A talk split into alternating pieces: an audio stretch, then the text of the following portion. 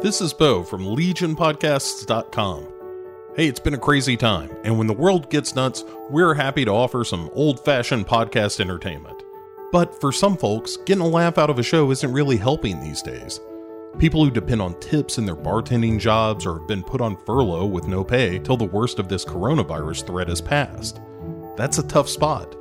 That's why we set up a GoFundMe for members of our community, a sort of grand scale take a penny, leave a penny. For people like myself, for whom the recent disruptions haven't kicked us out of work, well, we can drop a few of those extra pennies in the GoFundMe jar.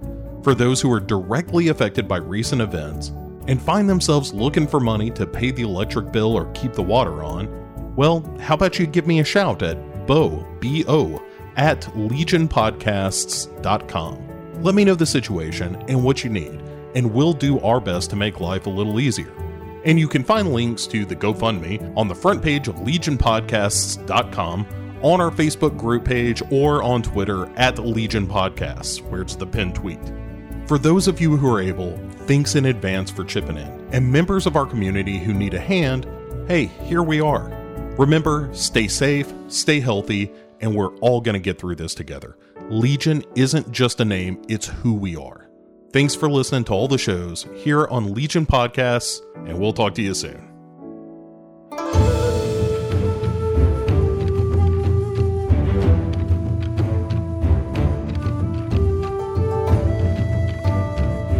Uh, hey, welcome back. Let's just get started. Welcome back to Hero Hero Ghost Show, the the show that dares ask the question: Are you really still subscribed? Um,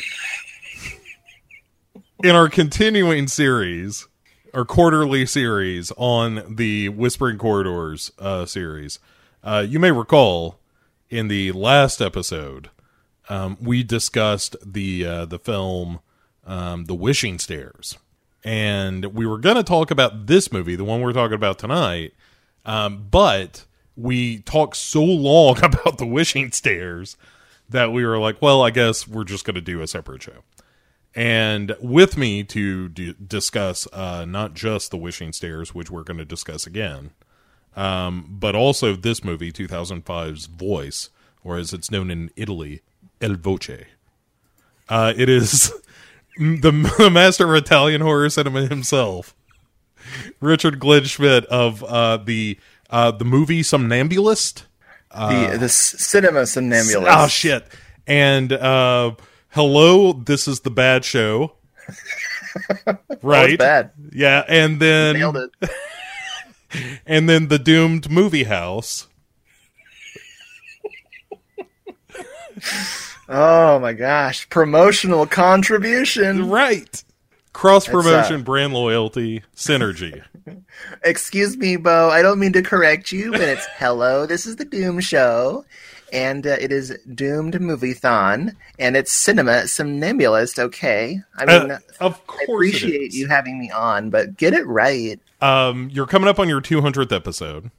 Oh boy! And yes. I'm I as a listener, look, I'm a fan. I've told you this before. I like I listen to every single damn episode of Hello, This Is the Doom Show. It is my uh, one of my personal favorites where I can just relax and because your show is something I would never do. Like I would never do the show that you do, if that makes sense. Me neither. so, I think you're going to be pleasantly surprised. I, I have told you a million times I love the editing on the show, which always makes me laugh. But also, I I, I feel like I'm inexplicably learning things.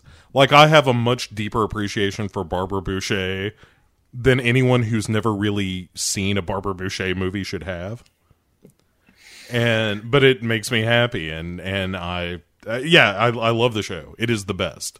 So it is always exciting to have you here. We are now the hello welcome to the overhyped as hell show. It's one of those th- things that i feel like once you listen to you, the first episode you're like what in the fuck is going on here? And then by the third episode that you listen to you're like why aren't there more of these every day it's it, it it's been a slow evolution, a mutation, if you will. It's like Hello, this is the Doom Show is as close as you will get to a Cronenbergian podcast that somehow fuses with your brain. Long live the new flesh, I say. the the moment that I think changed the world, like like uh speaking of not understanding time zones. Hello, this is me show. Uh when our buddy Marky Karloff called in to tell his story about getting his first boner during Freddy's Revenge, Nightmare on Elm Street 2. That moment when he called in and rambled for like four minutes, Mm-hmm.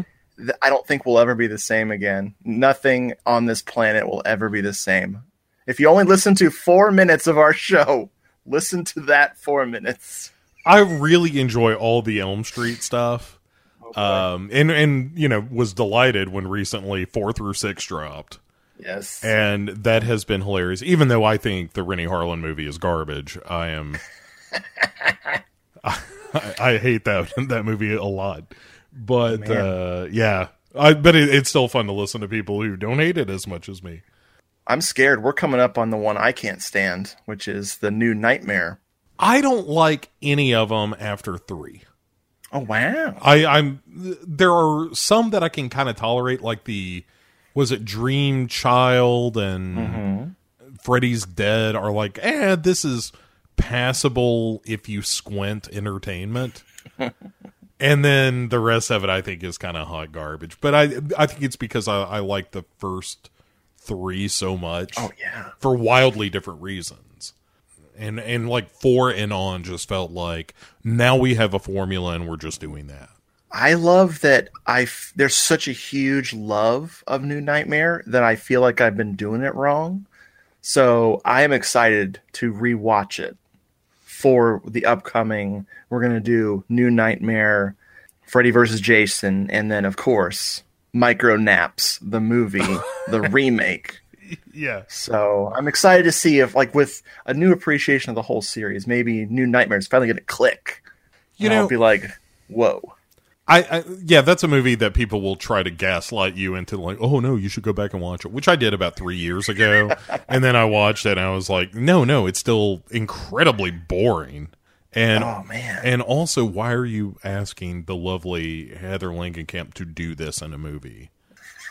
Give her something else to do. Yeah, something in her wheelhouse. She needs to be in a different lane than the dual role she's playing here, and it's not. Anyway, we could go. We, look, I'll be on that show with you. Um, I'll I'll just invite Yay. myself to the the next Elm Street show.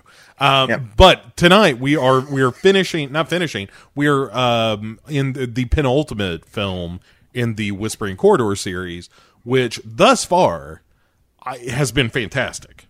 Oh yeah. Whispering Corridors, the original, is kind of a, a good ghost story, a very kind of traditional ghost story. Then you have Memento Mori, which has that um, Hausu like third act that is God. fucking amazing. Then Wishing Stairs, I think surprised both of us Yeah. and is tremendous. Genuinely freaky, like really strange, unsettling.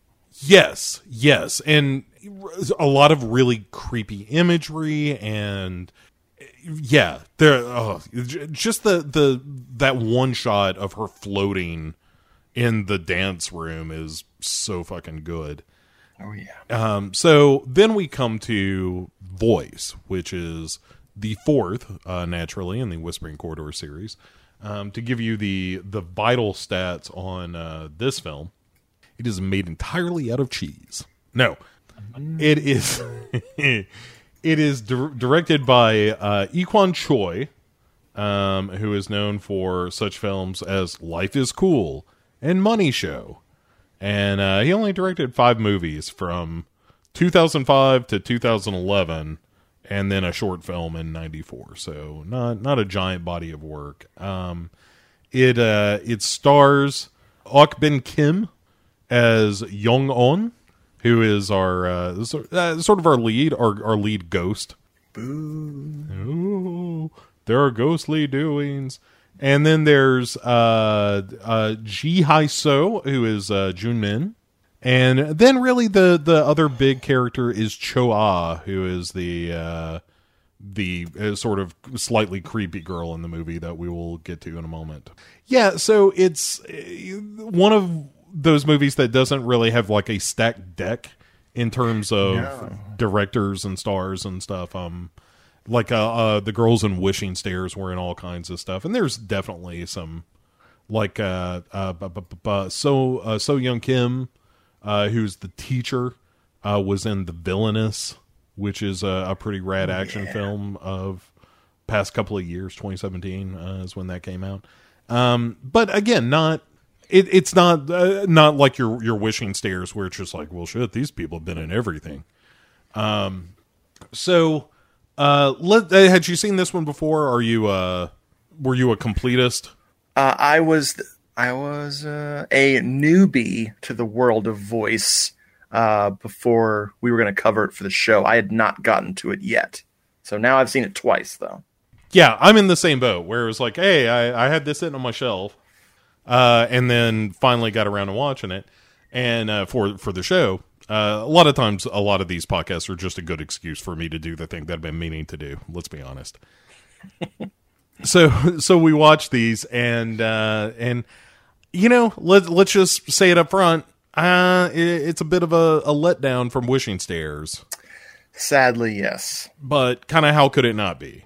Um, Wishing Stairs is is, is uh, the kind of the peak of the series, even though Memento Mori gets a lot of good press, as well it should. It's a great movie, and the first one's uh, equally uh, not equally good. It's probably eh, we'll talk about it later. Um, but let's get into this movie. So basically, we open this movie with our uh, our our main character who is uh, Young On, who is a uh, a singer. She's uh, like in a in a singing class, and her friend who is June Min is like, "Hey, how about you stop singing and we go get some food and you stop acting like a weirdo."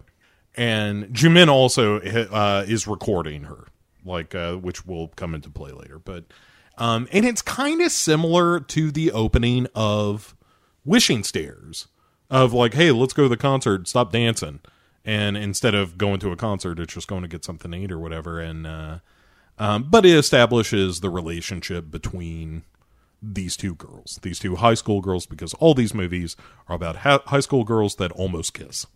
Or almost grope in the shower. Almost. Yeah, there's Not a quite. there's a real passionate embrace at one point in this film, but yeah, so it's it's these two girls and and the um uh Young Un finally uh convinces June Min that she isn't going to go anywhere that she's going to keep practicing and she says something about like hey I'm going to make this perfect for you and and uh it's your favorite song and I'm going to get it right. And June Min's like fine fuck off. I'm I'll take off. Okay so June Min then is leaving and then she sees a creepy lady in the shadows leaving the music room and is like, huh, that seems weird. Also, some bells are chiming. This whole scene's kind of creepy. And then Young Un feels like she's being watched in the music room. And she turns around, nobody's there. And so uh, she gets spooked and like tries to find this uh this pair of eyes watching her, but this figure constantly remains behind her, which is kind of the creepiest thing in the whole movie. Front loaded. Yeah. It really is because there's this great scene where she's like, she's running and the figure's following her, and then this sheet of music starts floating through the air, and Young Un just stops and watches it because, after all, it's just a sheet of paper with music. Except it then flies through the air and stabs her in the fucking throat. Which I was like, whoa, wait a minute. I remember this. This is too hot for TV when sheet music kills, volume three. Oh, see, I've only got the first two. Oh man, well worth the subscription. Eh, it always is. That's how they get you. But yeah, so she gets stabbed in the throat by this sheet of music, falls down, and a voice is like, "Who are you?" And you know, credits. Uh, so so anyway, we we kick into the movie proper, proper like. Or and the young un wakes up and she touches her throat and it for a second she thinks maybe she just fell asleep practicing or something And then she starts heading downstairs and she notices that there's a drip in the ceiling. Uh, more disturbingly, Richard, the water passes right through her to the floor, Man. which is not behavior you see out of, say, your corporeal bodies. I just said, "Girl, you a ghost." like I love the leaky ceiling proves me ghost gag. Like Well, and then to back it up immediately after, you have a couple of people just walking through her. rude. Right, and she's like, "Shit, I'm a ghost. This sucks." Uh, th- I'm paraphrasing, obviously, and then we get a title card that says "The First Day." So this is Okay. our first day as a ghost. We need to talk about this real quick. Yes, please. I this time, like it feels like months are passing in this movie. And every time I think that she's been a ghost for like a hundred years, it's the second day. I'm like, what? Yeah, How how do time work? yeah. Much like time zones, I don't understand. I gotta be honest. I think it's because not much is happening in between the Oh. days, and it's just like, well, they get on with this, and then finally a bunch of stuff happens at the end. You're like, what the fuck just happened? Yeah, I think they could have cut the first day bullshit and just left it like, who knows how long she's been a ghost? Does it matter? It, yeah, it, because it doesn't matter is the other thing.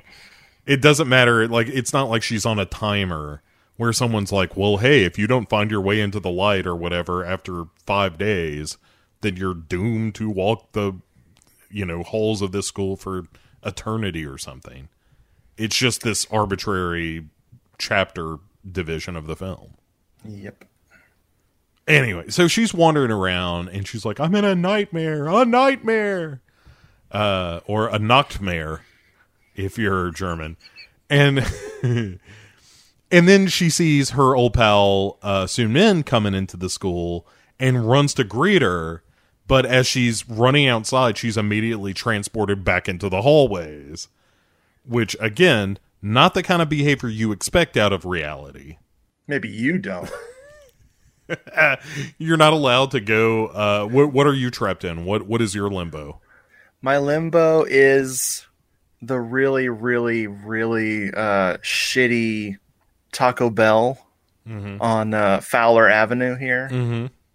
and uh, I can't leave until I've eaten everything on the menu. Like, like one of everything on the menu.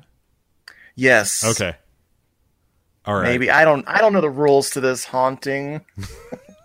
This talk- Stay in school, kids. More like- even if you have to die and get trapped there, stay in school, kids. More like taco hell. Oh, Yeah. that's some raw humor, Brody. You better check that with the Legion people first. Yeah. Copyright infringement on being awesome. Um. So Guilty as charged. So outside after uh Young Un gets time warped back into the building, Soon Min like looks up like, "Huh? Did I just hear a ghost scream?" And it turns out the answer was yes.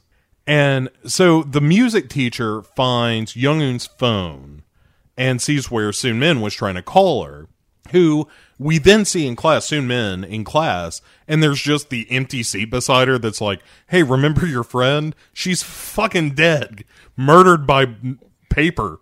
And she's asking around, like, hey, has anybody seen Young Un? And everyone's like, no, loser.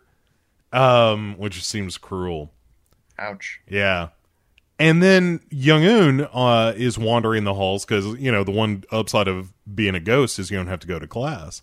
So she finds the sheet of paper that might have killed her and then sees the music teacher in the hall and calls out to her. But again, she can't be seen or heard because she's fucking dead. Like, Young Un, you a ghost girl. And then Sun Min goes to the office to report her missing friend because, as we'll learn, nobody else is going to do it because her mother is fucking dead too.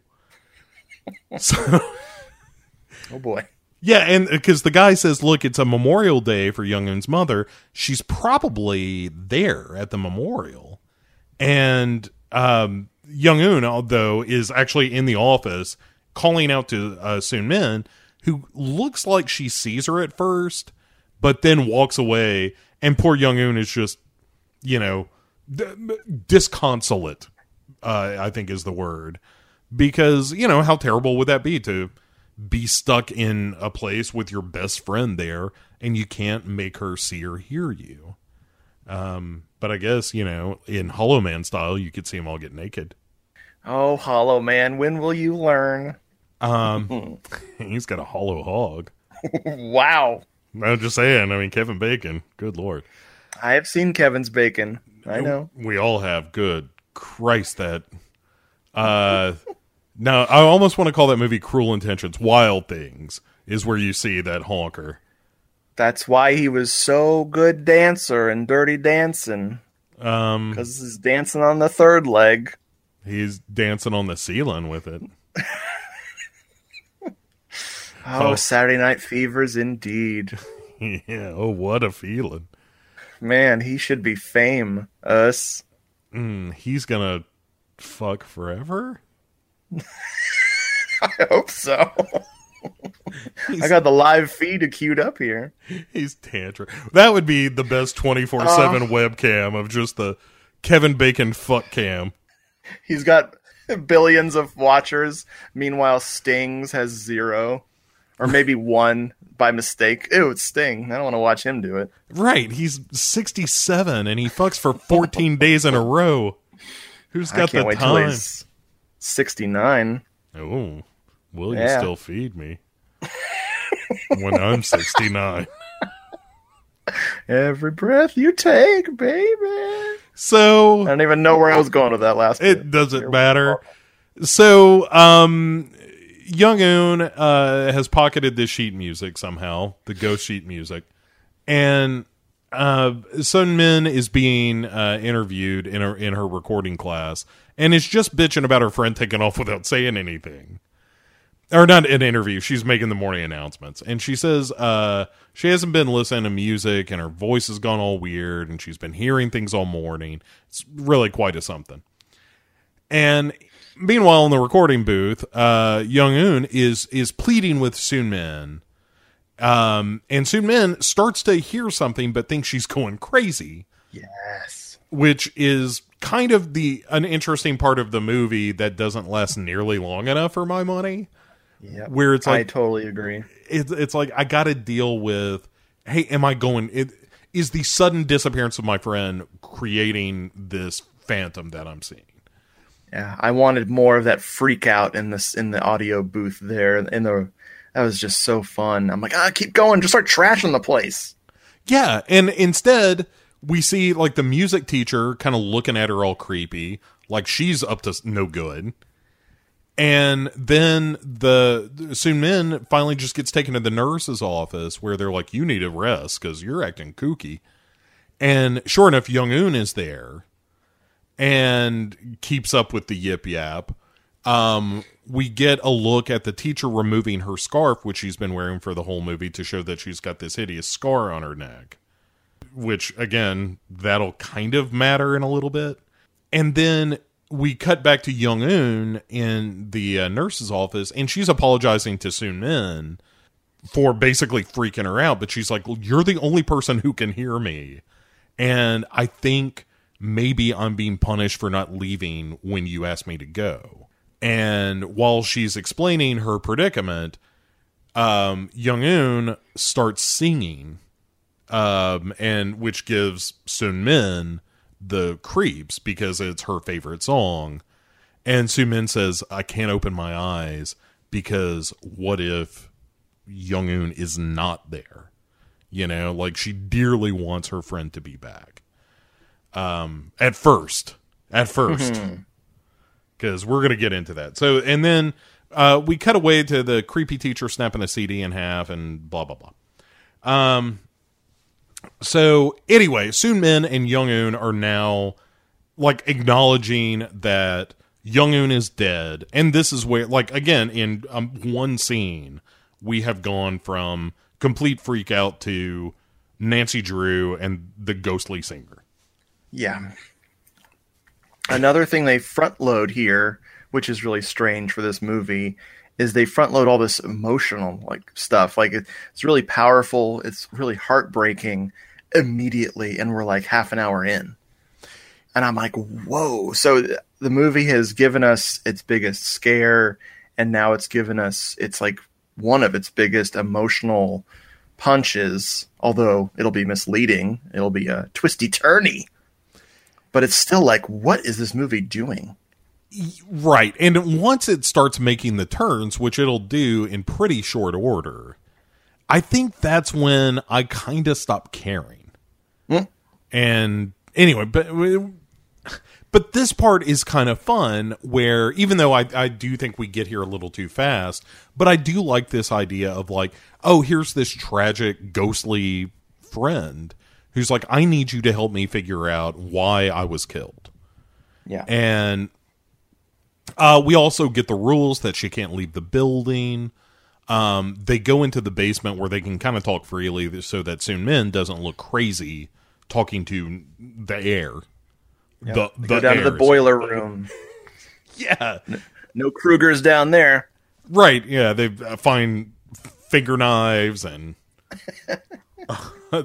slightly tattered green and red sweater. Uh, so Soon Min is like, "Hey, did you see uh, the face of the the woman um, who I saw in the hallway? Because I saw somebody leaving, and uh, she's like, I'm pretty sure it was the music teacher." And Young Un is like, no, no, no. She was too nice to me for that to be the killer. And then a maintenance guy comes down the steps to interrupt, looking for a leak. Not to take a leak. Okay, gotcha. I, yeah, I saw where you were going with that. He wanted to see if it dripped through his body too. You're right. oh, I got a drip for you. Am Ever, I a ghost? ever since I got back from Reno, I've had the drips.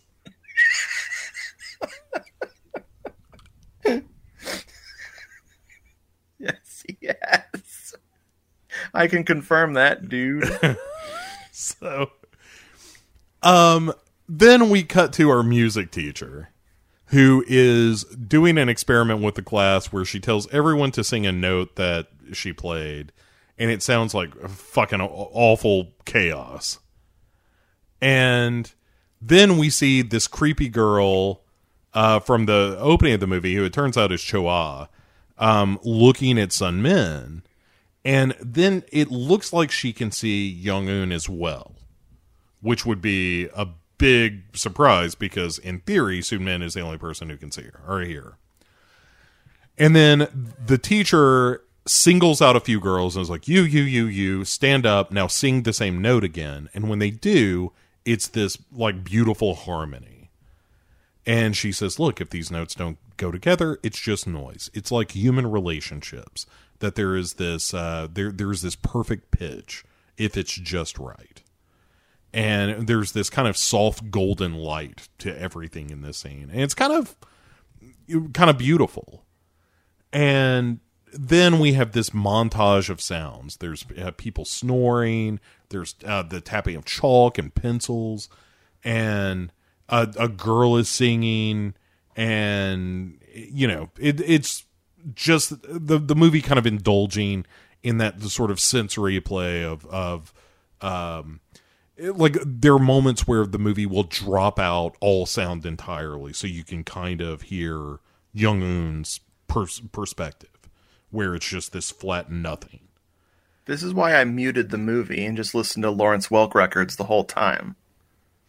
To add that to add that nuance. Sure, sure. Um, I think if you play his greatest hits of PBS, it actually syncs up Dark Side of the Moon style.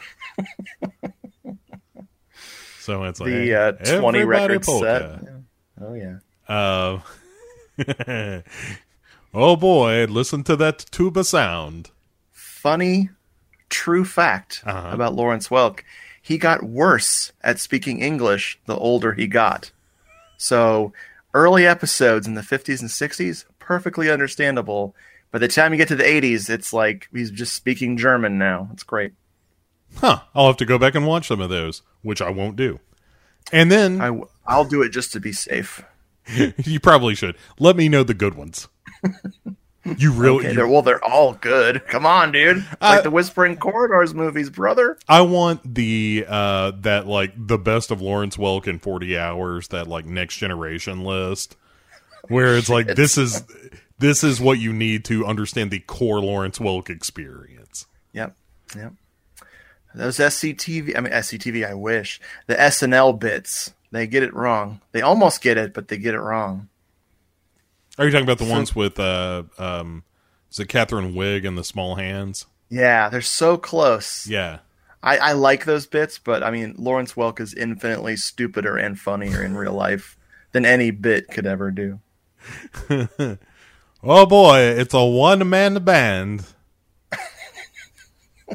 It- I, look, I have very fond memories of Lawrence Welk, and all of those memories are light blue. Yes. Oh yeah. Uh, so anyway, Soon Min and uh, and and Young Un, yes, Young Un. Um, so they uh, so Sun Min and uh, and Young Un go back to the boiler room where there are noises all the time, and um, this it turns out is this flashback where Young Un is talking about how she's formed this relationship with this teacher, and Sun Min is saying, "You know what I heard about the music teacher? She's a lesbian." And that she had larynx cancer and she can talk, but she can't ever sing again. And then uh, we cut back to the present where it's Young Un just kind of in the classroom, um, where uh, then she just leaves sadly because, again, she's fucking dead. So Sun Min then goes to the music teacher after class and asks her about Young Un. And the teacher's all cagey about it. Is like, yeah, I know her, but I mean, I don't know her, know her. I mean, she's in my class. Have we gotten to the? Do we, have the rapping girls showed up yet? We got the rapping. Yeah, so they're they're classmates. I I didn't make a ton of notes about them because they don't really do anything other than No. give her a hard time, give like Soon Min a hard time. Yep. Let's we'll get to them in just a second. Because Soon Min then goes looking for Young Un and finds the creepy girl, aka Choa, in the recording booth, in this like announcer's booth, where she says, I heard there were voices here. And Soon Min is like, Voices? Are you saying you hear voices? And when she asks if she hears them, the creepy girl says, It's a time for dogs or wolves. At night you can't tell. What is true is hidden at this time. And it's like, what the fuck are you talking about, Choa? She yeah she's a she immediately is like oh you are the like the uh, winona ryder from beetlejuice of this movie and she just doesn't have the wardrobe options in this co- school to be the goth girl that she truly is inside Yeah. right That would be amazing. I know. Young Un is then watching the school empty out at the end of the day, and and then we see some golden particle after effects, uh, some of which are some kids running a field, and then she steps into the after effects, and then she's at a hospital where she sees herself talking to her sick mother, and then has this like flashback uh, of leaning her head on the teacher's shoulder and saying, You smell like my mom, which is sexy. I think it's wait. Do I smell like your mom smelled when she was alive, or do I smell like your mom now that she's dead? Because that's offensive. Right. Do I smell like cancer mom? or do I smell like, hey, I'm making your favorite dinner for your birthday, mom? I was thinking medical waste, mom. Ew, that's not a great mom. Well, I mean, she does her best, but it smells so tart.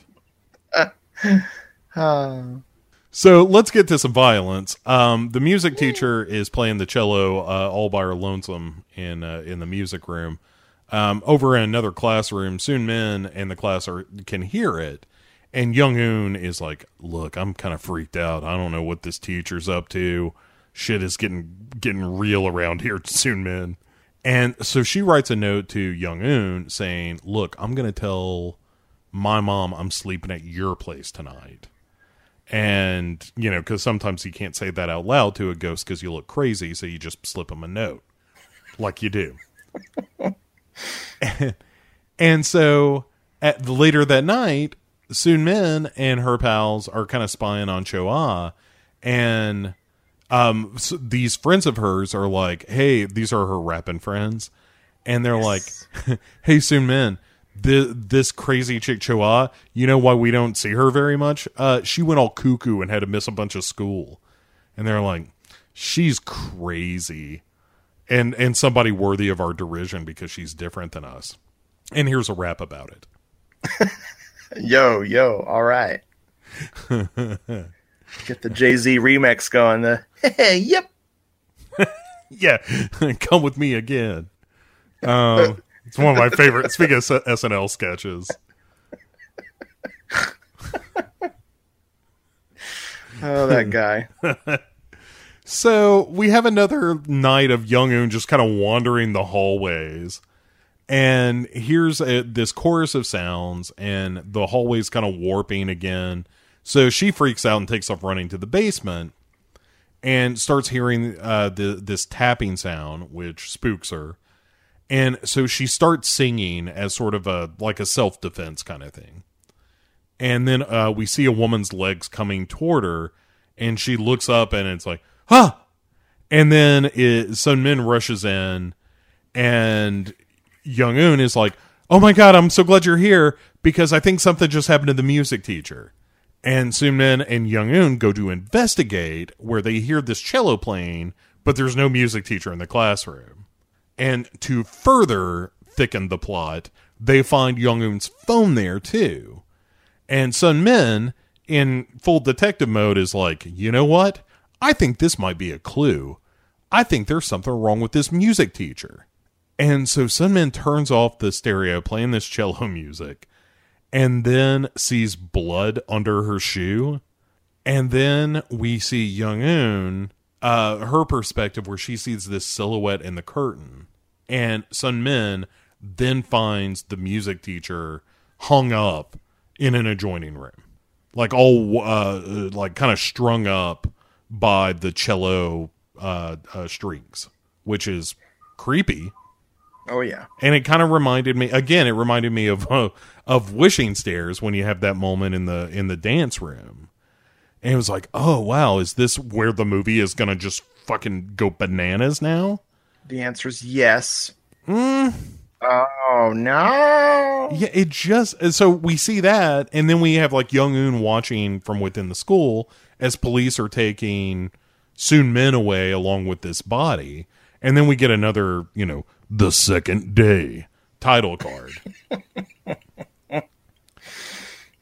And so Soon Min is going through Young Un's phone in back in school, and some uh, some of the classmates, some of the rapping classmates, are like, "I wonder why the music teacher killed herself." And they're like, "You know, Young Un's not here either. I bet they were fucking." And they got found out, and they just both killed themselves. And Soon Min, who is absorbing all this, and is like, "That's my friend you're talking about." Only she doesn't say it out loud. She just gets up, storms to the roof to scream and have a smoke both of which I totally understand. Yeah, she's keeping it pretty cool for now. yeah, right. Well, it's the cigarette that makes it cool. Oh, yeah, cool. And then Cho K O O L. Yeah. Uh I'm Salem uh, I don't know. Um give give up. Um they're in Marlboro country on the roof. It's parliamentary? That's better. I don't know. Uh, anyway, she and her friend Winston. No. Um, but she, so Choa is up there on the roof as well, and then uh, Choa is like, "So your friend Young Un, she's fucking dead, right?" And, and is like, "What? No! How could you think that?" And she's like, "Wait a second. Did you hear her voice too?" And Choa says, Oh, I've been hearing the voices of the dead since I was a kid. But I keep my mouth shut because this isn't my business. Also, I don't know if you heard, but they sent me to a giggle factory when I told them that I could hear dead people. Which, by the way, giggle factory, my favorite euphemism for a mental institution. The Ha Ha Hut. Ha Ha Hut is good. The Looney Bin is still pretty good. Looney Yeah. Bin is a good one. But I mean it's no Giggle Factory just makes me laugh. That sounds like a very happy place. Taco Hell. Oh, If only that's where they go. with extra crazy sauce. I thought that was funny. Yeah, I'm with you. It's wacky. Uh huh. It's non sequiturs, uh, or I don't know, or sequiturs, mostly sequiturs. So Young Eun is in the room where the music teacher hung herself, and then she has this flashback of her like working with the teacher at the piano and singing, and this you know m- like nice moment between them that also might may be loaded with romantic possibility, and. Because all these movies are vaguely about lesbians. This movie just has the decency to be like, I heard she was a lesbian. Yeah. But there's kind of that recurring theme too of like she was a lesbian, therefore she had to destroy herself, which is pretty rampant in a lot of these movies. That just ain't right, man. No, all right. I'm glad you're with me on that. I would, that was a real litmus test. We're gonna have to pull the plug. Vera, We can we can keep recording. Okay. good.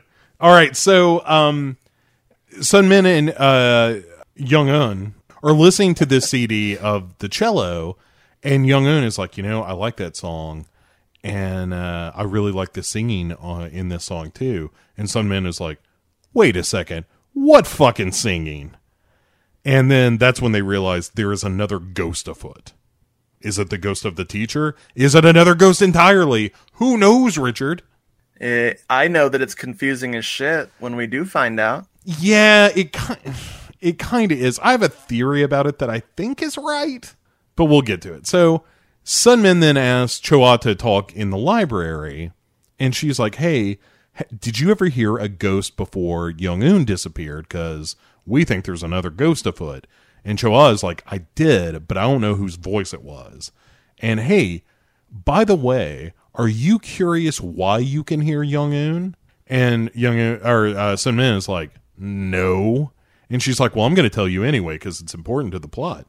It's because of your connection, and that if you forget Young Un, you then uh, Young Un won't have a voice anymore at all. Like if you ignore her, she'll go away, and for good. Which is good lord. I mean, if you could do that with some coworkers, are you kidding me? Yes. like You've just become Ed McMahon now. Yes. I, well, I just I don't want to launch into like stories of like IT people I work with, like getting them to stop. Just stop. Yeah, I, I'm with you, man. Make it up. Look, stop the world. I want to get off. They say Yes. Or I'll stay on, you get off. whatever, as long as we're separate but equal. so, so Young Un is wandering the hallways again, and she sees this mysterious figure in the distance. So Young Un chases after this ghost and up the stairs to this, you know, the After Effects world in the hallway, and then Young Un steps inside that, and then she's in uh, a classroom of young girls, and it's it's Soon Min volunteering Young Un to be the voice for the teacher. You know that uh, because this teacher can't sing anymore, she needs somebody to kind of be her surrogate. And and Soon Min has volunteered Young Un Young Un for this, and and she's very good. And then as she's watching this, Young Un sees this mysterious girl, the mysterious ghost girl, by the window, and then this mirage, the whole mirage disappears. And then later, she is she says, Young Un is kind of giving her findings to Sun Min, and she's like, you know, this girl's been around for some time, and maybe uh, Young Un had done something to piss her off. But Sun Min is like, I don't know. And then she record, uh, she recorded Young Un, you know, the uh, Young Un singing at the beginning. So she's going to play this broadcast for the school as a gift. You know, it's sort of her memorial to her now dead friend. Yeah. And meanwhile, Young Un is wondering, like, hey, I wonder if my mom became a ghost like me. And she uh, mentions this picture. Uh, she was like, hey, do you remember this picture that I had in my house? And Sun Min was like, you never invited me to your house. Are you crazy? And Young-un then hears some more voices that Sunmin does not. Uh, this kind of humming and singing sound. Young-un goes to investigate, and Soon Min then follows, but she's starting to get a little bit uh, like trepidatious. Is that the right Yeah. word? About this whole dead business. She seems to be. She starts to get quieter and quieter and more reticent to speak to her because I want to say she's almost like, hold on, there's an end to this. If I just stop talking to her, she'll go away. Shit, dog. That sounds like a great idea. Right, and she's having this growing either realization or just this growing sensation that like this is just this crazy mystery that ultimately doesn't matter. It's not going to change anything. Yeah. You know, Youngin is dead. Whether or not the the music music teacher had something to do with that kind of doesn't matter because she's dead too. And whoever this other ghost is, if Choa is right, we just start ignoring everybody and all this shit goes away. Which is the motto of the screenwriters of this movie too. If we if we just put our fingers in our ears. It'll go away. Yes. So they get in in an elevator. Uh, that the same elevator that at the beginning of the mu- movie Young Un was getting into before uh, she got you know stabbed in the throat with newspaper or just regular paper, music paper, parchment paper, perhaps butcher paper. It's hard to say. Flash paper. Probably flash paper, which is the perfect crime because then it goes up in a puff of smoke. The murder weapon is gone. It's like the, uh, what you do is uh, you freeze the the uh, music paper and then you cook it, and then when the cops come to investigate, you serve the music paper to them. It's just like the Black Christmas remake where he made cookies out of his mom. Uh huh. I, Just di- like it. I didn't see that, but now I want to. Seriously? Yeah, I know. Look, when I hear, hey, it's a Black Christmas remake, that does not scream, you need to see this. Dude, you're two behind now. If right. you haven't seen either of them. I've seen the original Black Christmas, which I like quite a bit. oh, but I'm saying there's two remakes now. Oh, shit. I am too behind. You are so behind, brother. I know what I'm doing this decade. I'll get it in sometime before 2030. Uh, All right. That is- deal. That is the Bow promise. In the ne- next decade, I will watch the two Black Christmas sequels. Man, I like it. Yeah, it's realistic, is what I like. Um, so they're in the elevator, and Sue Min is like, "This is fucked up. I am sick of being terrified and in the dark in this school." And Young Un isn't saying anything, so Sun Min is like, "Are you even here?" And uh, then Young Un is like, "I I hear something like a human voice, but I'm not sure." And then these elevator doors open up, and it's just darkness. And then we zoom back from this open door into just a void where we hear screams and laughter. And then there's this red silhouette. And this is actually legitimately a good scene where there's this red silhouette coming close. And Young Un can see, and she's like, It's coming closer. Somebody's coming. Young Un is screaming. Sun Min is screaming. Sun Min finally just passes the fuck out, and the doors close. And then we cut from that exciting scene to just the basement again, where Soon Min is just half passed out, and Young Un is like, you know what? I think this is probably all my fault. And yeah, no shit. So, and then Sun, she asks Sun Min, this is where it gets real creepy, like as a relationship, where uh, sh- she's like, hey, Sun Min, I need you to stay here because without you, I'll disappear. You can't do that to me. All right? Don't fuck with me. You understand what I'm saying to you, Sun Min? And Sun Min is like kind of pretending to still be asleep. She's awake, but she's not saying anything. That's a really toxic relationship. I'm just going to go out on a limb and say if someone's very existence depends on your listening to them and responding to them, that's a codependency you don't need in your life. Yeah, you should ghost them. Oh, zing!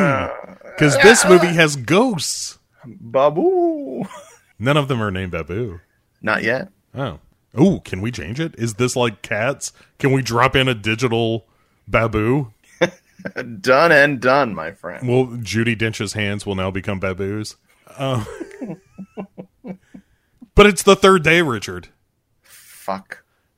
Feels like the 50th thousandth day. Come Fuck. on. so that's one of my favorite reactions ever. Just a good old fashioned fuck. so Sunmin is sitting alone by herself, and Choa comes over there. She's like, "Hey, how you doing?" And Sunmin's like, "I thought you said this was none of your business." And Choa's like, "Mm, "You know what? Checkmate." But let me ask you this: If Young-un is dead, where is her body? And Sunmin is like, "You know what? Maybe she's not really dead. Maybe she's just, I don't know, kind of half dead or something." And she says, you know, Young-un last remembers passing out in the elevator. And this is where Choa lets the audience know we've got an unreliable narrator on our hands. Because Yes. she says, look, you got to be careful because a ghost only remembers what it wants to. And Sun Min is like, oh yeah, because she, I, I, I've seen this in action because she talked about me visiting her house, and I was like, you never invite me to your house, bitch, and or something. then when Sunmin goes back to class, the rapping girls are sort of kind of verifying their own gossip about Young Un and the teacher committing suicide because they were lovers and word got out. And then we have a moment between Young Un and uh, Sun Min where Young Un is like, "Hey, I, I've seen you talking to this girl Choa. Um, how about you cut that shit out? I don't really like her very much. Oh boy. She's getting a little controlling here, Richard. Oh boy. There's just a, a, a little smattering, a sousant of Ike Turner here. Well, the thing is, she's so smart. Like she's so good at this manipulation thing. It's not like like obvious what she's doing. It's real sneaky. Y- right. It's just like, a, hey, you know, you just uh, look. I'm not. I'm not saying she's a bad person. I just want you to be careful Soon Min. Just be careful with her. Just okay. Yeah. I'm worried about you. Stay away from Wednesday Addams over there. Yeah. And then a classmate comes out of the bathroom and is like, "Are you talking to yourself Soon Min?" And she's like, "Shut up." No, I'm talking to you, person who's clearly pooping. yeah, you've just had your hand in your butt. That's not normal. How about you stop judging me and start pointing your poopy finger back at yourself? And I like how they get like issued rolls of toilet paper because the girl has brought her own toilet paper. She's leaving with it, or she's just stealing the toilet paper. I'm sorry. Oh, I, I love that. Like she's just she's just thrifty. well, well, well. She likes the good stuff. She brings the good stuff from home. Right. Can't be using this Rambo toilet paper. You know why they call it that, don't you, the Soon Men? Because it's rough and it's tough and it's not worth stealing. Oh my god. I got some cartoon bears on my shit. Oh, no. I hate those bears so much. I like the fact that these these cartoon bears are just like, so little bear, how did you shit? Was it swampy? Did you get it all cleaned up? Let me see the dandruff on your bum. Yeah. Did you have to flush twice in the woods? Lord. Anyway, so in the hallway, Young Un uh, hears some guys talk about how she was a lesbian, and she's like, "Wait a second.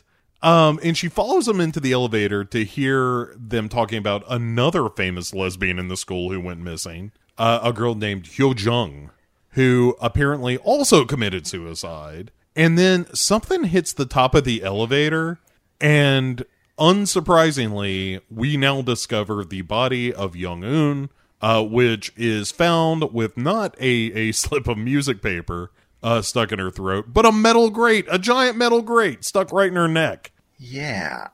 I I mean the whole reveal of this is so weird and backwards and like not at all simple or like I mean it's neat. It's a neat scene, but it's so weird. Like what what? Well, it feels like what they're trying to communicate, uh, in addition to, you know, hey, we discovered her body finally, so we can put these theories to rest. Like this whole thing where Sunmin is like, maybe she's not dead. It's like, are you fucking crazy? Of course she's dead. People walk through her, and you're the only person who can hear her. So she's fucking dead. But, but in addition to that, it feels like there should be this moment where she realizes for herself, like, there is my body, I am dead. And and it doesn't ever really land like that. She gets faint. Like she's like, "Oh, my throat hurts. Oh, I can't breathe." So instead of She runs off to the basement. It's just like, oh, look at my neck. Ah, I die. boy. yeah, just uh, anyway. I have no sympathy at all anymore for this character, but uh, it turns out that's probably by design. Uh, so Sun Min is yapping with Wednesday Addams up on the roof, and she's like, "You know what? You were right. I'm starting to feel a little weird around Young Un. What with her being dead and all, and I feel like we need to like put an end to this. So let's go visit her house finally, uh, which they do. So we have Sun Min and Choa now are investigators trying to get to the bottom of this, and it's really just to dispel Young Un at this point. And while they're at the house, Sun Min thinks she sees Young Un there, but it's just Choa. And then Sun Min finds a bunch of pictures with the face of a woman burned out, and it turns out that th- that woman uh, is her mother.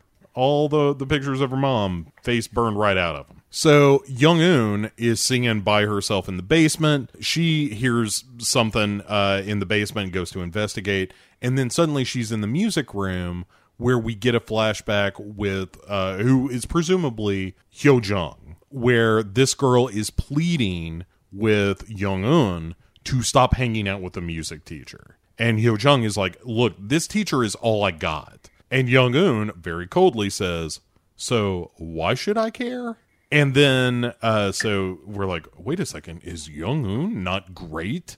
oh boy, Is she not the perfect angel we've been led to believe, the victim of this film? yeah. I I like this reveal. I like how in, in all these movies we're always seeing things from the hauntee and not the haunter's perspective. Well, and so it's worth pointing out that this girl is uh Ok-bin Kim is really the standout of this movie. She does a great turn. And she is uh eh, look, I'm going to just eat my words here. She is really the the big breakout of this movie because not only was she the titular villainess, she was Taiju in Thirst, which is a fucking great movie. Yes, nice. And, and she is uh she is great in that. She also does a great job of playing a real dark character in that film. So well done. Ok-bin Kim, uh quite the star, if you ask me. Sun Min and Choa are outside chit chatting, and Sunmin is like, you know, I really became friends with Young Un after her mom committed suicide because her mom was really sick, and then her mother, rather than burden the family, just took her own life. And it's really sad. But what I uh, and and Choa is like, so she you pitied her, and that's what created the relationship. Ouch. Ouch. That hurts. But she's like that really wasn't the case. It was more that i admired how she handled it. And choa was like look Sunmin, that ghost is holding you back. She was your friend once upon a time. That is true. She is not anymore. You need to let her go so she can rest in peace and so that you can finally be at peace. And then richard it is the fourth day. Yay. we get uh, this teacher telling the class, uh, like, hey, th- I like this scene because it's like kind of a nice cultural thing where it's like, hey, I'm going to teach all you stupid kids the keys to happiness. And it's all the trappings of like being a good citizen. It's like have good credit was one, Yes. work hard. It's that kind of stuff where it's this very specific ethic. It's pretty great. It's one of my favorite things in the whole movie is hearing this teacher be like, "All right, listen to your parents. Get home on time. Penny saved is a penny earned." He feels like a character from the very first movie. Like he Yeah. feels like just one of the like the uh asshole male teachers from the very first film that would be beating everybody with rulers and shit. Oh yeah, that would. Uh. Those were the good old days. Back in the days when you just beat the shit out of a child with a hunk of wood. Yep. Uh, or another child. sure, sure. You pick up the kindergartners. You you hit the third graders with the kindergartners. It's two for one. Or vice versa. Who cares? Yeah, I mean, if you got the core strength for it, go after it. You know I do, buddy. I know you do. Um, I'm not. I'm not recommending that for anyone. Like, start with kindergartners, work up to the third graders. know, start with babies. Right? Hitting somebody with an infant is like stretching. That's like a warm up. Feel the burn. yeah, if the baby's name is Bernie. Oh, bless his heart. Yeah, he looks like a little old Jewish man. Fucking socialist. Yeah. the one percent of the third grade are going to get hit by the two percent of kindergarten. There's a hundred percent chance I'm going to load my diaper. Now I understand politics. Thank you. You're very welcome. I'm good at explaining things. I almost became a teacher, and then it turned out I didn't know anything. Well, don't say that on the show. That's one of the things I didn't learn. Edit. so, Soon Min is listening to this lesson, and Young Un is like, Soon Min, hey, hey, hey, Soon Min. And and Young Un is getting iced. like Soon Min is just nothing. There's nothing on her face. And then Choa shows up and is like, Hey, um, I got you this CD. And Sun Min then takes this CD to the recording or the, the announcing booth and has it played while Sun Min reads the announcements. And it is Young Un singing over the announcement she's making. And she says, Young Un left yesterday. She she finally passed on. This is the song she sang, and I will always miss her. So she plays it. It's kind of a nice moment. She leaves the announcing booth, and soon and Young Un is like, "Hey, Soon Min, Soon Min, hey, hey," and Soon Min just doesn't answer again. And and Young Un is just like, "I need, I need to know how I died. I cannot go on if I don't know how and why I died." And then so, Soon Min is like, "Fuck it, let's get done with this," and goes to get the file on Hyo Jung from this administrator, who shows her a video of the teacher conducting another music class, and Hyo Jung is singing kind of in place of um, Young Un, like basically Young Un was the the uh, the heir apparent to Hyo Jung, who was emotionally devastated when she found herself being replaced in this teacher's life. And there were these rumors about uh, Hyo Jung and the music teacher even then. And Hyo Jung, surprisingly or unsurprisingly, was found dead in the elevator. So Young Un is then talking to Soon Min in the basement, who is like, "All right, let's let's finish this murder mystery and we're done." And Young Un is it says, "Look, the teacher must have used both of us, me and Hyo Jung, and then the teacher killed herself out of guilt." And Sun Min is like, "So what? None of this matters. It can't bring her back. It can't bring you back. You need to leave." And Young Un is like, "Is that what you want? Do you just want me to go?" And she's like, I'm losing my voice. I'm scared of what happens next. And Min is just like, you know what? Goodbye. I gotta go. And leaves her alone in the basement. And we see that Choa has noticed that Soon Min is is out or is not in class. And so she now goes looking for her too. And Choa is starting to hear voices in the hallway. And that's where Soon Min runs into her. And the power goes out, lights go red. We are off to the finale, Richard. Yes, panic time. The whole school goes crazy. Yeah, like they well because they the power's out, but they they hear like singing and stuff, and somebody's like, "Is that Young Un's voice?" And everybody's like, "No, she's dead. She's dead." And then everybody freaks out. Oh man, I love it when the Whispering Corridors movies have the panic moment when everyone just quickly evacuates the school and no order, no no like preparation. Let's just tear the fuck out of here as quickly as possible while we're all screaming at the top of our lungs. But but the problem I have with it in comparison to the other movies is it feels so like small scale because it kind of happens after class or after school.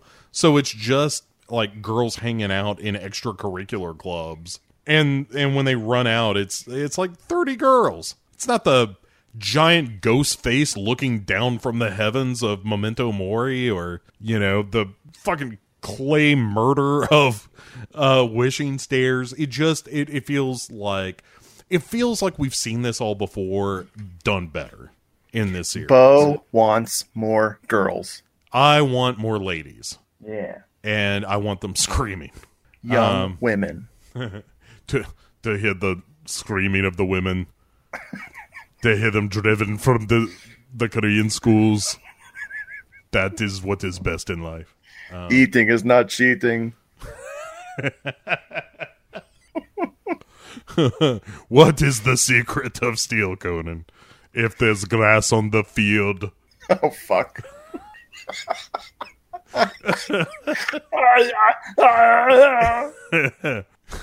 get to the teenager now.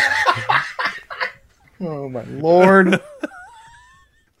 so uh, panic has ensued. Sunmin almost falls in into the open elevator shaft, but Choa saves her. And meanwhile, all over the school, the voice of Young Un is heard telling Hyo Jung to leave everybody alone, and that it's her that she wants. It's like I'm I'm the one you want, Hyo Jung.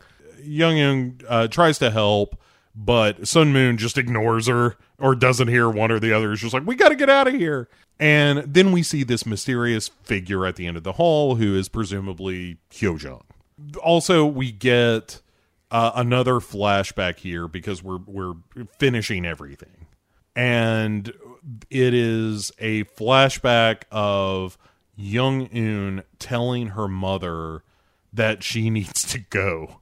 Like you're sick and you're we're really piling up some bills. It's about time you do the familial duty and you need to leave. And by leave I mean out that window at velocity. And so uh, then we're back in the school, and then Hyo Jung is like, "That's right, you killed your mother. You've been hearing my voice all along, and you ignored it, so I would disappear." She's like, "So uh, you ask the teacher to sing, and when she does, uh, th- again, this is kind of a flashback where um, uh, is sort of kind of seducing the music teacher, where she's like, "You, you know, you smell like my mother." and it's just kind of vaguely creepy. Then after Hyo Jung died, Young Un called the music teacher on the phone and told her it was her fault that she and Hyo Jung were dead. So she was using her ghost powers to make the music teacher feel guilty. And then she was the one, Young Un was the one, who strung the music teacher up with all the cello uh, strings, which we see in this. We ju- we discovered her earlier in the movie, but it would have been cool if we had seen it happen. Quite frankly, Yeah. Um, I agree. but we see it here, and it is kind of cool. And Hyo Jung comes after her, uh, oh, after Young Un, and but she just goes right through her. And then Hyo Jung is like, you know what? Doesn't matter because as soon as Soon Min forgets you, you're gonna disappear too. So we have the plot laid bare before us now, which is that Young Un is now she is responsible for the death of the music teacher and Hyo Jung, and she is kind of the secret villain of the movie. Yeah, because when she died, there became two of her the evil one and the one who doesn't remember shit. I I think it's more like this is the the voice of her direct memory that like this is what she's been hiding or repressing maybe. Yeah. Eh. And so this is the final day, Richard. The final day. Hey. and Sun Min is telling Choa, like, hey, I haven't heard Young Eun's voice all day long. In the cafeteria, Young Eun watches uh, Sun Min and Wednesday Addams chit chatting, and all the voices just kind of disappear as she watches. Then we see a guy removing Young Eun's desk, and basically we're erasing all traces of Young Eun. As they're moving the desk, this Walkman falls out of it, and Sunmin nabs it, and she plays this recording of Young Eun singing, and she weeps for her friend. And she runs through the hall, and we get some flashbacks of all these good times. And then she calls out for Young Eun. And as a bulb blinks above her, all parasite style, she apologizes and she's like, I won't forget you. I'm sorry. I if I if I forced you away, that wasn't what I meant. I'm, I apologize. I want you back. But she still can't hear her. And then Young Un tells the other Young Un, I want my voice back. And Young Un says, No, no, no, no. That's not what you want. What you really want is to be alive again. So, all right, bear with us. Okay. So Choa then goes to, to find Sun Min again and goes down to the basement. And while she's looking around for Sun Min, the bulb explodes in the basement and sends a bunch of glass into her face. And then she just kind of staggers back and falls backwards onto another piece of glass that stabs her in the back of the head and kills her. Oh my god, those frickin' serious Korean light bulbs, man. Just will wipe you out. Now, I don't know if this death shocked me or made me just really sad because I loved this character so much. Like I was like, no. Yeah, and it seems kind of unceremonious in a way too. It's uh, like it, it needed to be. It's kind of gory, but Yeah. it, it I don't feel like it meant anything other than she's dead. Anyway, it was just one of those things where I'm like, eh. I just I wish this were slightly better than it is. Yeah. It's like we only had four characters the whole movie, or five characters, and so we've killed all these other ones. So I guess we need one more death scene. Let's arbitrarily pick this character that's probably a lot of people's favorites, and we'll kill them. Doesn't matter. Yeah, yeah, and you know b- we don't have this giant body count anyway. Yeah. So uh, why not? Let's do it up. um. Anyway, so uh, Sun Min finally makes her way down the basement. She sees Choa dead on the ground, and then we the camera rushes at her. She screams, and then we cut to our last title card, uh, which says a month later, and it's Sun Min being returned to school where they're like, "Oh, I heard you were in a nursing home?" question mark where you were recovering from being crazy from seeing this girl murdered and anyway.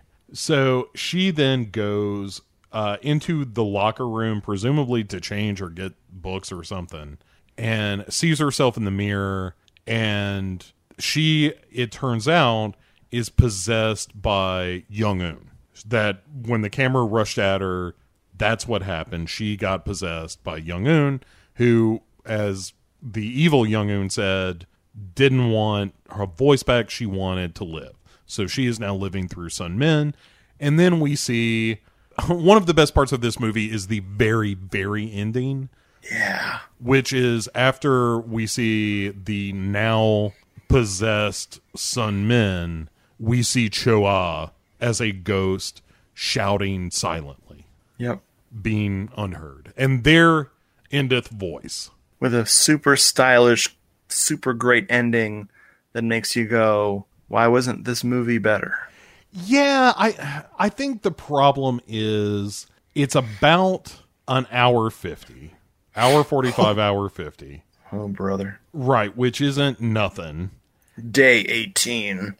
I wish more had happened. Like the a lot of stuff happens, but it just never feels as cool as it should.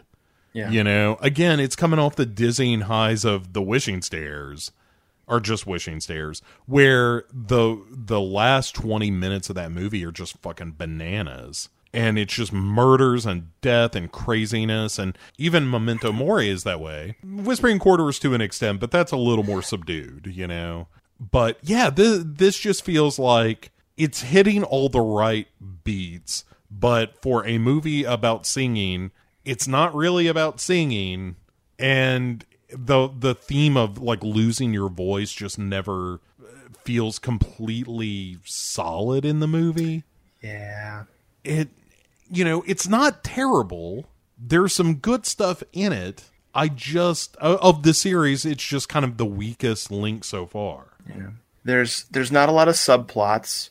So there's not a lot of there's a lot of non-characters, a lot of people who we don't even know their names other than the rapping girls. I think you just don't learn anybody who anybody else is, which is good for keeping it not being two and a half hours. But we spend so much time with the back and forth and back and forth. And obviously, from how confused I was, I didn't understand a lot of this. I did not understand that she'd possessed uh, Soon Soon Min. I didn't understand that she was possessed at the end. I was like, "Oh, I'm glad Bo explained that to me."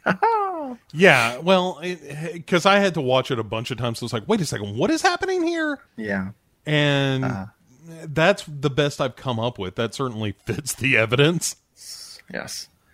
And we're in that mid 2000s Asian horror vibe thing where it's going to get bad. Like the movies are going to get a little cheaper and a little less imaginative, but this isn't one of the bad ones. It's just one of the misfires and like I love the the the style when the style kicks in, I think it's really good. I love the shadows and when everything goes red and the school, of course, the school's creepy, even if it's a, a new school building. It's still a creepy place. But yeah, this is just hmm, hmm. Uh, it's definitely not fun to take notes on. No, no, it is not. Um, Yikes. So, uh, so th- all right, so that's voice. We have one more in this series that we're going to take a peek at. Yeah, what is that even called? The last Uh, it is called a blood pledge. Ooh. Um, not the furniture polish. um, but kind of the furniture polish. So this is the uh, it's from 2009 is the last installment uh, in the Whispering Corridors series, and once we conclude that, uh, what what was the the next movie we're doing that you recommended I- to me? And I was like, before we do that, we need to We need- finish Whispering Corridors. You're a completist, and I like that. The Shock Labyrinth, That's right, Shimizu's uh, Shock Labyrinth. So which I had not heard a single good thing about, so I went into it wincing, like, uh, here we go. And then I enjoyed it. I was like, what? yeah, it gets a it gets a bad rap, but yeah, we'll we'll get to it. Um, but yeah, before we do that, kind of chronologically, actually, we will be moving first to a blood pledge, broken promise, uh, also known as Yogo Godam Five Dongban Jaisal. Man, we're doing this. That's right, and we will get to this uh, sooner rather than later, uh, because this movie um, is a uh, let's uh, let's it's a lean eighty eight minutes, Richard. Yay! Yeah, Woo! yeah, I don't even care how good it is. It, it's already better for being 88 minutes long. I wish Shudder just had sort by like length. Oh, I know. I want. I've got 73 minutes to watch a movie. What do you got, Shudder? I was uh, I was relieved and then saddened by how uh, short Tigers Are Not Afraid was. Oh, but it's Because, so uh, good. By the end, I was like, I could have used more of that. I mean, I am crying and I'm sobbing, but I also want more. Yeah, yeah. That's that was one of the um one of the first movies that I can recall in in recent memory. Just blubbering at the end of it. I was when that when when the magical thing happens in that movie. Man, It was like, oh my God, Issa Lopez, you have you have made my heart grow three sizes this day. I, I think people are going to be talking about that movie for a long time.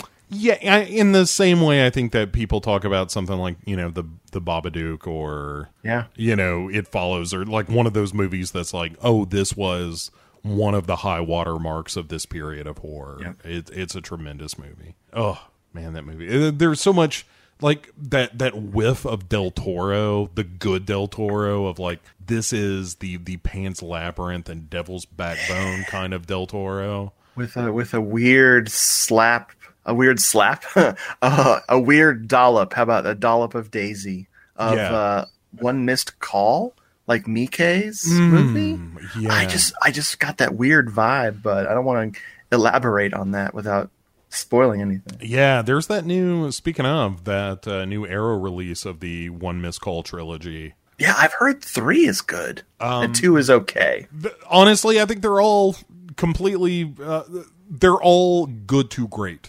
Nice. Um, Nice. It, it is a real solid series. It is. Um, it is more consistent than the Ringu series for sure. that's a good. That's a good thing. Yes. Boy, when you get to you know Rasen, you're just like, well, I don't even know what's happening anymore. This is all nonsense.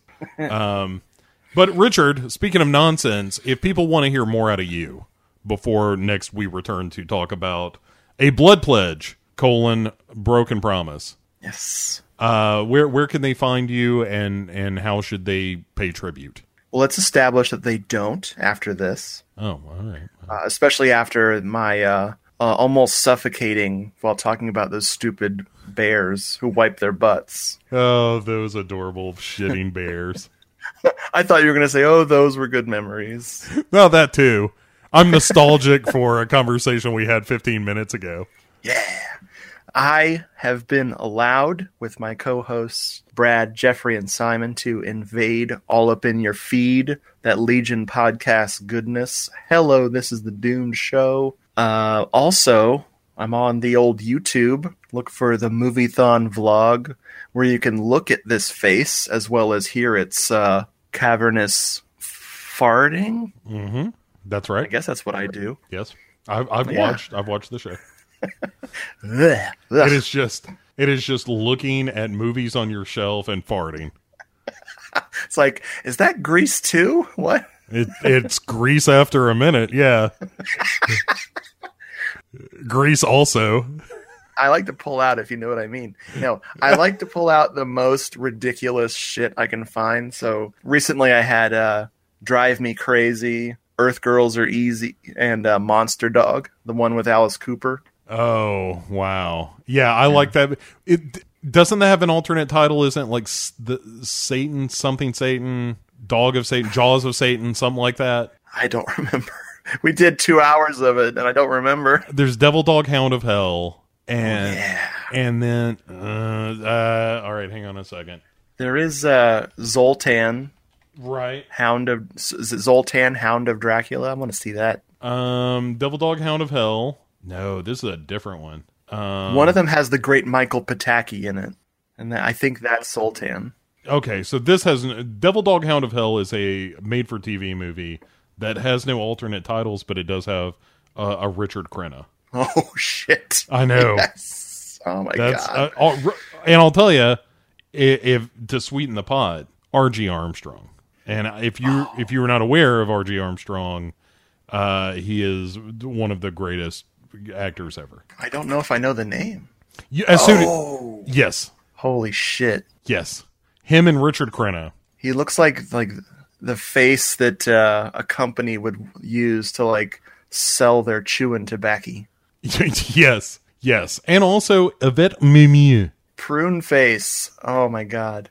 Um, not Yvette Mimieux. No, she's not a prune face. R.G. Armstrong was prune face. Yes, absolutely. Um, yeah. So that's a that that's one that I recall vaguely from my youth. Um, it- My watch list is growing, and that's not all. speaking of the movie The Dark, that that is all up there as well with uh, Casey Kasem. Was he in The Dark? Yes. Oh yes. oh my god, I think that's the one. 79. Because yeah, because he plays like the coroner. It's not like he plays Casey Kasem. It's like, well, I've got a buddy right here for you. Holy shit. I, I I like The Dark and I like The Being. yes, yes, yes, yes.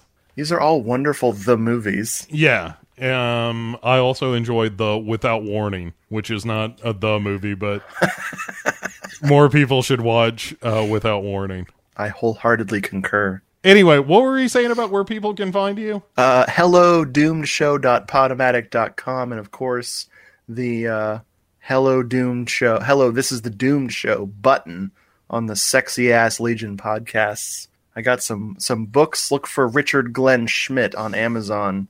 You will be disappointed but you can find some tomes i wrote about movies. Sorry about that. And the youtube. Look for richard schmidt on youtube. I'm sure it'll be me and that surfer guy. Yeah, there's a surfer named Richard Schmidt, so that's me. that's you, the the other guy. Sorry, I, I fell down a, a rabbit hole of looking at the filmography of Richard Jaeckel. Um, oh yeah, I I love Richard Jaeckel. he's so cool. He is cool. Um, he fought a grizzly and lost twice.